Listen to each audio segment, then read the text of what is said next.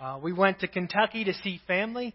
Uh, I think we're at what my lesson is. If we talk about going to Kentucky to see family over Christmas this year, just remind me. Uh, we had stomach issues on the way, so we experienced uh, uh, diarrhea. Uh, you're talking 1,200 mile trip with six people. Uh, then we had um, a broken arm while we were in Kentucky. Avery can tell you that story. We had infectious disease scares while we were in Kentucky.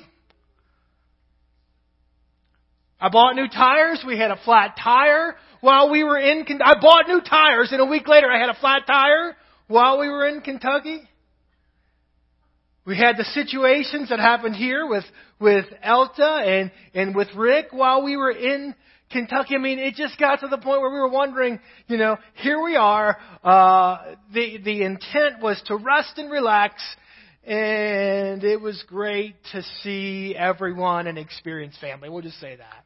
I mean, it was a good trip on that end of things, but boy, it was interesting. Um, Pastor Tara last week preached uh, I talked to her and she said she preached on kingdom investment. She talked about the book of Malachi and just how we need to be investing in ourselves. And it was compelling to me because there was a lesson, and I'll get to that lesson through all of what happened that God was speaking to me. And so when she told me what she shared, I thought it was just a great platform or it was a great basis for me on over the next few weeks. I want to look at some, some kingdom investments that you and I can look into. 2 Timothy, or sorry, 1 Timothy chapter 4. Still not working?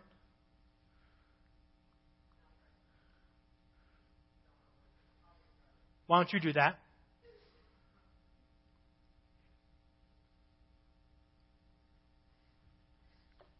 First Timothy uh, chapter 4, I can read it because I have it on my iPad and it'll get up there eventually. It says, Have nothing to do with godless myths and old wives' tales. Rather, train yourself to be godly. Kingdom investments. These are areas where we are training ourselves to be godly. For physical training is of some value, but godliness has value for all things, holding promise for both the present life and the life to come. This is a trustworthy saying that deserves full acceptance. That's why we labor and strive because we have put our hope in the living God, who is the Savior of all people, and especially of those who believe. I think you're going to have to just keep up with me today, Irene. Just like was. Um, anyway, that, that scripture that's right there, it says, and I've got it underlined, train yourself to be godly. And as I was thinking about these verses, as I was thinking about kingdom investments or the way that, that we invest in ourselves, you know, I recognize that a lot of times there's these normal investments that we all know. You know what I'm saying? Like, we got spiritual disciplines, so pastor's going to teach on prayer, he's going to teach on worship, he's going to teach on study, he's going to teach on stewardship. I mean, we got these normal ones that we've heard time and time again. While I was in Kentucky, I've got a cousin, his name's Joe. Joe's a few years younger than me, but he was a, he is a very successful and intelligent man. He's currently retired because he sold the business that he started and he made enough to retire. So he's probably in his 30s retired. And so we had this get together, um, and he was talking to me, and he said, "Hey, Steve, have you ever considered cryptocurrency?" Now, Brent had conversations with me about cryptocurrency before, but I want to tell you this: I don't understand the investment. And because I don't understand the investment, I don't engage in it at all. And so he proceeds to ask me, not only have I invested in it, but he tells me about his newest endeavor. And you know what his newest endeavor is? He's mining Bitcoin. Now, again, you want to talk about something that makes no sense to me. How do you mine Bitcoin? Well, he spent 20 to 30 minutes trying to explain to me the process of mining Bitcoin. He told me currently, I think it was six or eight computers he's got in his house that are mining Bitcoin. His electricity bill has doubled because these are gaming computers that require a lot of energy. He's got alarms on them that connect to his phone that tell him when the computers are down because if the computers are down, they're not mining and he can't make. He said they were together for a family Christmas and his alarm went off so he went home to get his computers back online. And he's telling me about this, and I mean, really, what I came away with, and maybe this is a terrible understanding, so you do your own research if you're interested in mining Bitcoin. It seems like a lottery. You're just trying to generate the right number, and then you get a coin. And so you get as many computers as you've got, and they're all generating numbers. And if you get the right number, it's like a lottery. You get this this Bitcoin, and he's involved in a bunch of. Anyway, all that said to say, he was so passionate about Bitcoin. We hadn't seen each other in probably a few years at least. And the conversation was dominated by this investment. It's interesting because we know about investments like the stock market and we know about real estate and, and we know about uh, precious metals, those kind of things. Those kind of things we comprehend. But when it comes to the investments that, that don't make sense, we just stay away from them. And spiritually, I think it's the same thing that we face. There's investments that we've all heard about. There's investments that we say, yeah, that seems safe. I get it. I'm going to engage in that. I got to study. I got to pray. I got to worship. I got to be a good steward. We, we get those and we engage in those. And my goal over the next few weeks is to look at some, some kingdom investments that, that may be a little bit less usual. They may be ones we've heard of. They may be ones that we've seen other people talk about it, but we've just never really felt comfortable engaging in. They just, you know, I hear it, I understand. You say there's these things and you get money and it's growing great, but I just don't feel comfortable and we never engage in that. My goal is to provide just some ideas for investments in ourselves that we can engage in over the next year, let's just say, of next lifetime, this lifetime, whatever it is. I mean, that they can become a part of us. Because we're investing in ourselves spiritually to reap the harvest that God has, to be who He's created us to be. I'm going to pray, Father, I thank you this morning for this opportunity. I thank you for what you've already done in this place and what you intend, you to, intend to continue to do. And I ask for your anointing upon us. As we look at your word today, speak to our hearts. Help us to recognize the value of the investment. God, for the distractions, for the things that can keep us from hearing, I pray that you would move. Holy Spirit, we yield ourselves unto you for every word that is spoken and every word that is heard in this place, that they would be yours. In Jesus' name. Amen. Well, I mentioned my trip to Kentucky and the discipline that God was speaking to me. Now, um, before I left for Kentucky this year, or yeah, this year, um, our network, that's the Assemblies of God within Nebraska, they'd given me a grant to take what they called was a sabbatical. And so we were supposed to take some time for our family away, and they said at least two weeks, hopefully, from the church, and just just go and, and, and take time away. And they gave us money to be able to do that. Well, Pastor Steve didn't plan very well, and so I ran out of time, so I called and asked if I could have permission to use it for my Christmas trip. You know, I mean, I can justify this, I can make it out to be sabbatical. So the joke that was running the whole time, the diarrhea and the vomiting and, and the other things, the broken arms and the flat tires, was this is sabbatical. I mean, let's talk about some sabbatical right now. Some rest and, and relaxation. And so today, I want to look at the kingdom discipline of Sabbath rest. Because I don't think we do very well with that discipline. When we were driving home, I, I asked Tam, I said, hey Tam, will you just Google um, the Bible? You know, you can do that. I just type in how many times does it say rest in the Bible? And just start reading me verses on rest. And she would read verses and every once in a while I'd say, hey stop and pull that one up in the chapter on your Bible and, and read me the context of that verse. And so she read me some verses and, and I want to read them in, in Hebrews chapter 4. Maybe I need a battery. Hebrews chapter 4. In verse 1, it says, therefore, and it's interesting, there's going to be 13 verses that I read, and I think the word rest happens 11 times in these 13 verses. Therefore, since the promise of entering his rest still stands, let us be careful that none of you be found to have fallen short of it. For we also have had the good news proclaimed to us just as they did. But the message they heard was of no value to them because they did not share the faith of those who obeyed.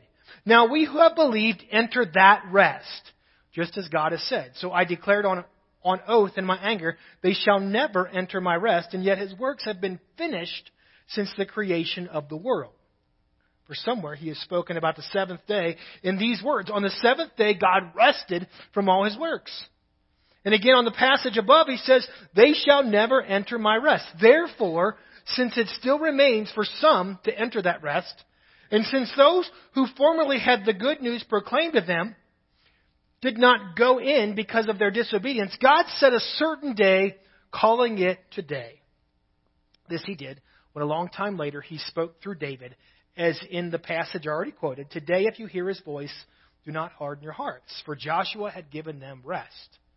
God would not have spoken later about another day. There remains then a Sabbath rest for the people of God. For anyone who enters God's rest also rests from their works, just as God did from his. Let us therefore make every effort to enter that rest so that no one will perish by following their example of disobedience. For the word of God is alive and active, sharper than any double edged sword. It penetrates even to dividing the soul and spirit, joints and marrow. It judges thoughts and attitudes of the heart. Nothing in all creation is hidden from God's sight.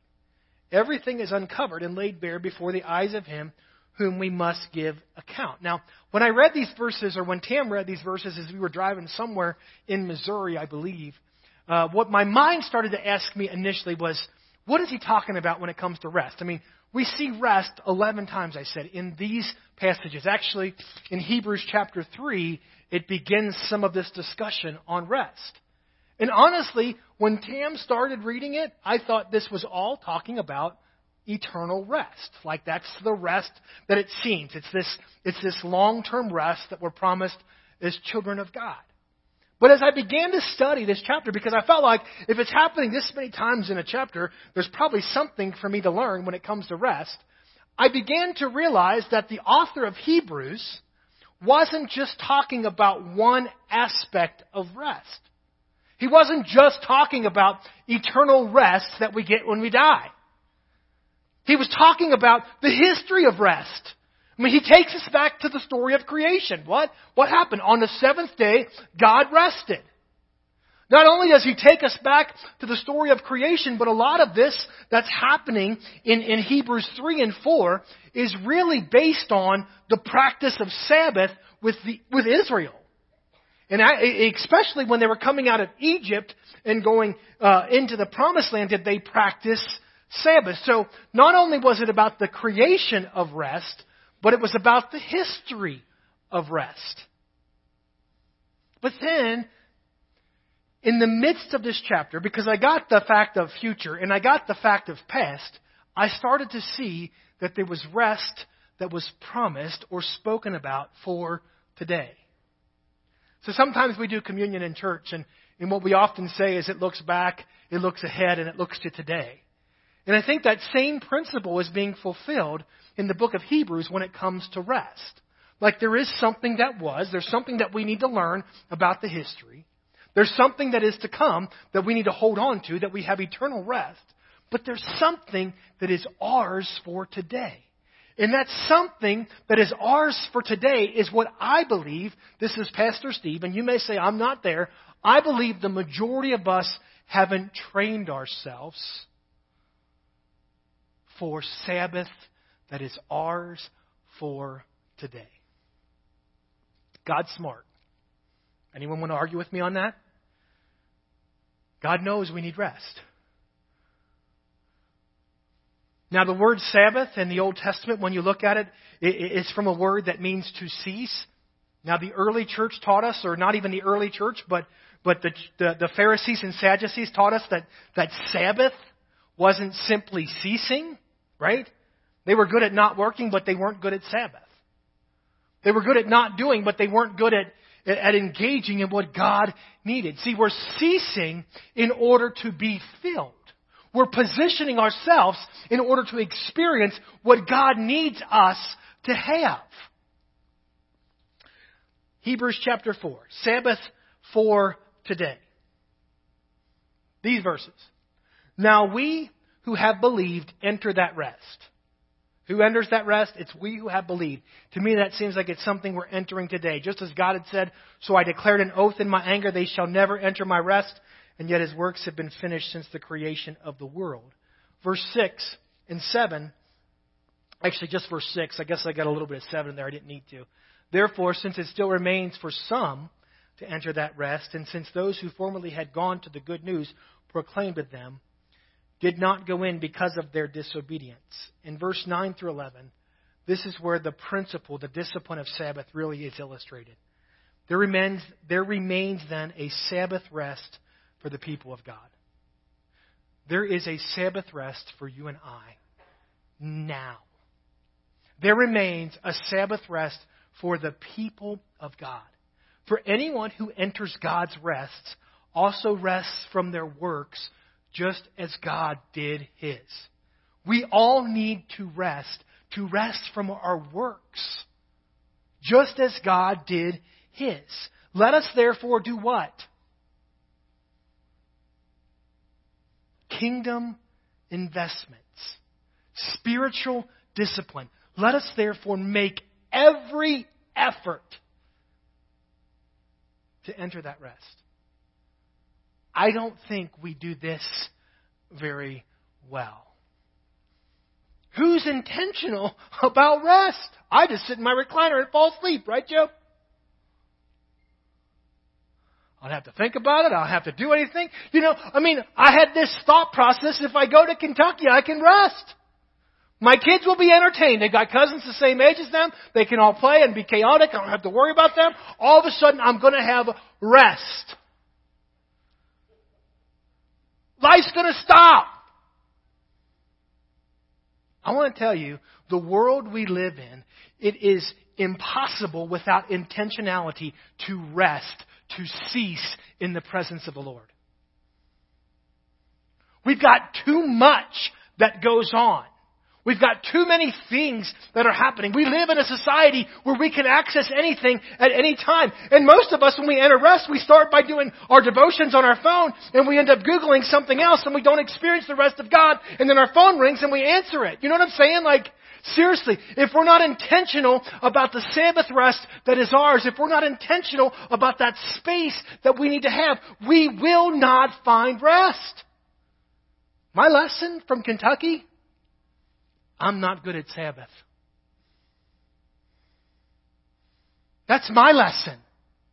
That's what I said. I've learned. I'm not good at Sabbath for me. I told my wife, I'm good at Sabbath. We were sharing in Sunday school. I'm good at Sabbath, seeking God's presence for the church, but I'm not very good at Sabbath, seeking God's presence for myself.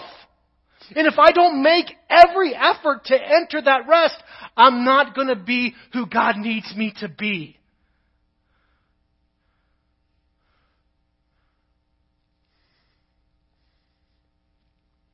Matthew chapter 11. We've heard this verse. Come to me, all who are weary and burdened, and I will do what?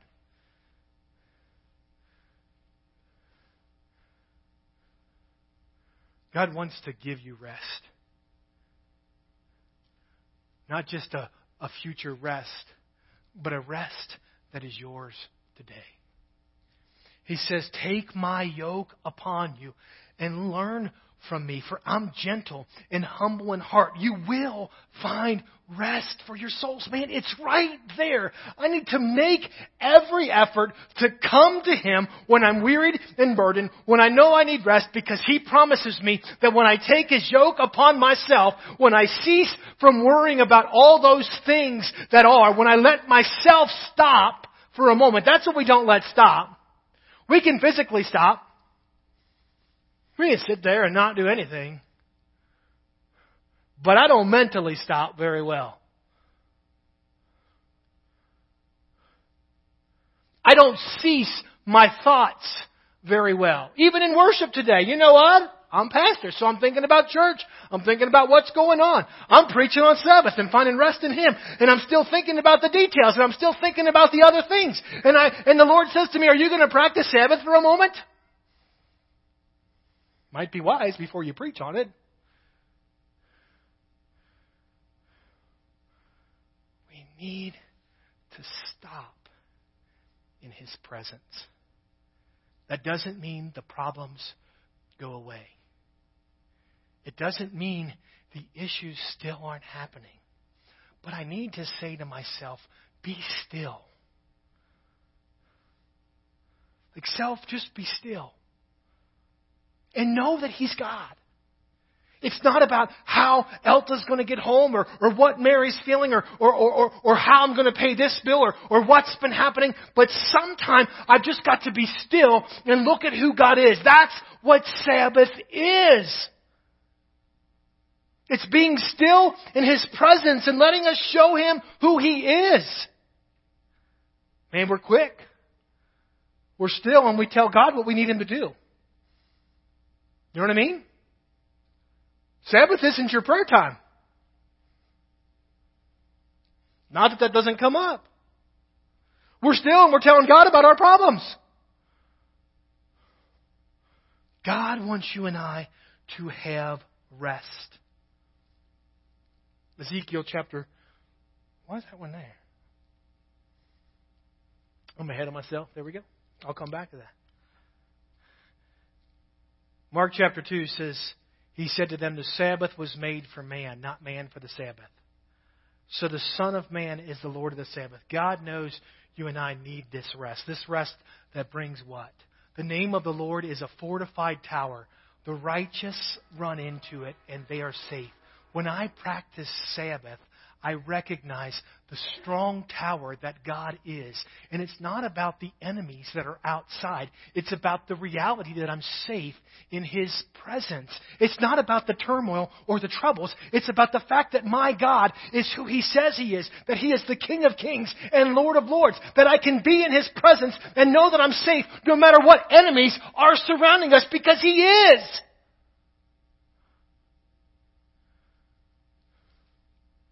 He says, Cast your burden, your cares upon the Lord, and He will sustain you. He'll never allow the righteous to be shaken. That's the ceasing when I can cast my burdens. That's just throwing them at Him.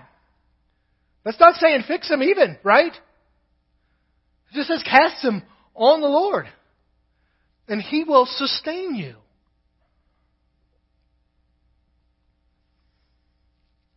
I got to go back now. Also, I gave them Sabbaths as a sign between us that they would know that I'm the Lord and made them holy. Take my yoke upon you, and you'll know. There's something to Sabbath when I spend time with the Lord, and then I begin to know Him. What does He say? I'll say to some on the last day, they'll say to me, Lord, Lord, did we not do this in your name? Did we not cast out demons? Did we not do all these great things? And He will say, What? Depart from me, why? Because I never knew you. We can know God through Sabbath. We can know God by spending time with Him. Intentional, authentic time with Him. He made Sabbath so we could know Him. God recognized life would be busy. We would have problems. We would have stresses and anxieties. And he says, I know that that man can become consumed with all these things. He knew me from the very beginning of creation. He knew that my brain wouldn't shut off very well. He said, so I'm going to set a practice and I'm going to demonstrate that practice even in creation that you need for your well-being. It's an investment not just in, in, in the God thing, it's an investment in yourself. In Psalm 62, it says, Yes, my soul, find rest in God, because my hope comes from Him. Truly, He's my rock and my salvation. He's my fortress, and I will not be shaken. My salvation and honor depend on God. He's my mighty rock, my refuge. Trust in Him at all times, you people. Pour out your hearts to Him, for God is our refuge. I need refuge. I need a strong tower. I need, I need a place where I can go and know that I'm secure. Know that no matter what, God is with me. He says, come to me because this is the psalmist. My soul finds rest in God. I have hope when I'm with Him. He's my rock. He's my salvation. I will not be shaken. That's an investment in ourselves. Come to me, all who are wearied and burdened. He said, we have to make every effort to find rest. You and I need to position ourselves for Sabbath for rest in God. If we don't position ourselves, I believe if you're not intentional about Sabbath, you're not going to find it. You'll find rest. You'll sleep well. but you won't have Sabbath you won't get to know the God who was, who is, and is to come. The one who is the Alpha and Omega, the beginning and the end. The one that was willing to spend time with you in your, in, in those moments you needed Him. You won't get to know the fullness of His love and what it means to you. The reality of the love that was demonstrated to you. I'm the bread of life. Right? He wants to sustain you. Invest in yourself. I got a quote. I got to read. You guys can come up here. I did my devotion yesterday and I had to go back and listen to it so I could write this quote down. It was that good. You might disagree, but it's good. It says, Without effective Sabbath, you will not be an effective disciple. I'm going to say it again. It, it seems a little bit um, bold, but I promise you, without effective Sabbath, you will not be an effective disciple. I want to hear, well done, my good and faithful servant. I want to be able to reiterate the Paul, Paul's words where he said, I've run the race that was set before me. And he finished his race. Why? Because he understood Sabbath.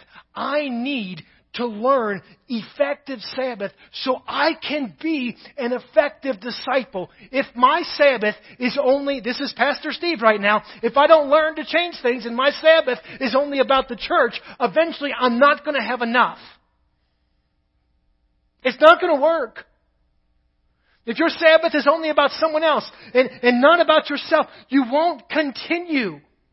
We need to find Sabbath. That's not just about the time or day. It's not just about not doing anything. It's about what God wants for you, what He has for you, what you'll experience, what you'll learn, what you'll come to know because of spending time with Him.